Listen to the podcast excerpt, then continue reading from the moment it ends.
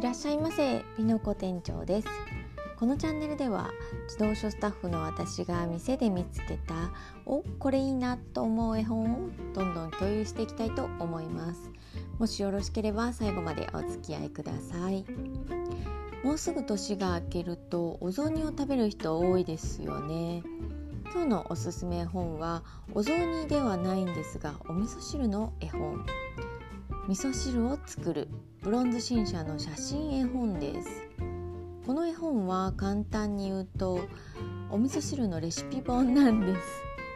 おかっぱの女の子が途中で1回だけ出てくるんですが手順に沿ってお味噌汁を作っていきます。ただそれだけなのになんか物語のように見えてくるから不思議なんですよね。では内容を解説いたします。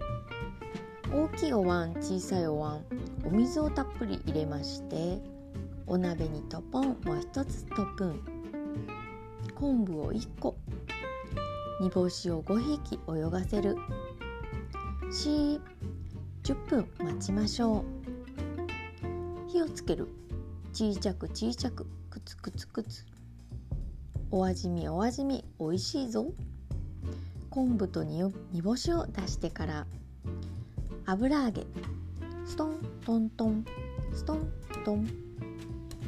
お鍋に入れてお豆腐すくって飛び込ませ温まったら火を止める。お味噌を溶かしてで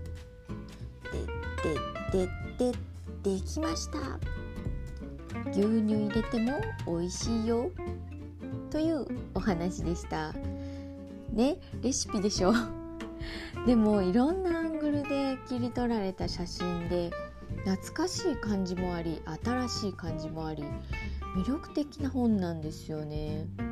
料理家の高山みな直美さんや、えー、JT の広告でおなじみのデザイナーの頼藤文平さんによって作られているんですが出てくる煮干し5匹もその方たちによってちゃんとオーディションが行われて選ばれた5匹なんです。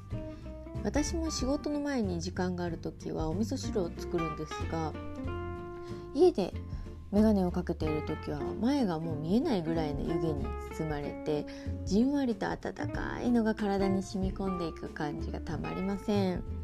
汁物というかスープとかお味噌汁があると食事がワンランク上に行くような気分になるんですよね。ちょうどいい温度の食事って作り手によってちゃんと手間をかけられていて大事にお世話されて出てきたご飯って格段に美味しく感じます。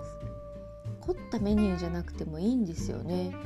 なんかたまに店とかでおしゃれすぎて何食べてるかわけわかんないメニューってありませんか？美味しかったけどなんかよくわかんなかったんだよなみたいな。ちなみにえー、本の最後に出てくる牛乳はお鍋に火をかけている時にほんの少しだけ入れるのがいいそうですよ。気になる方は是非一度試してみてください。今日のおすすめ本は味噌汁を作るでした。ではまたのお越しをお待ちしております。ピノコ店長でした。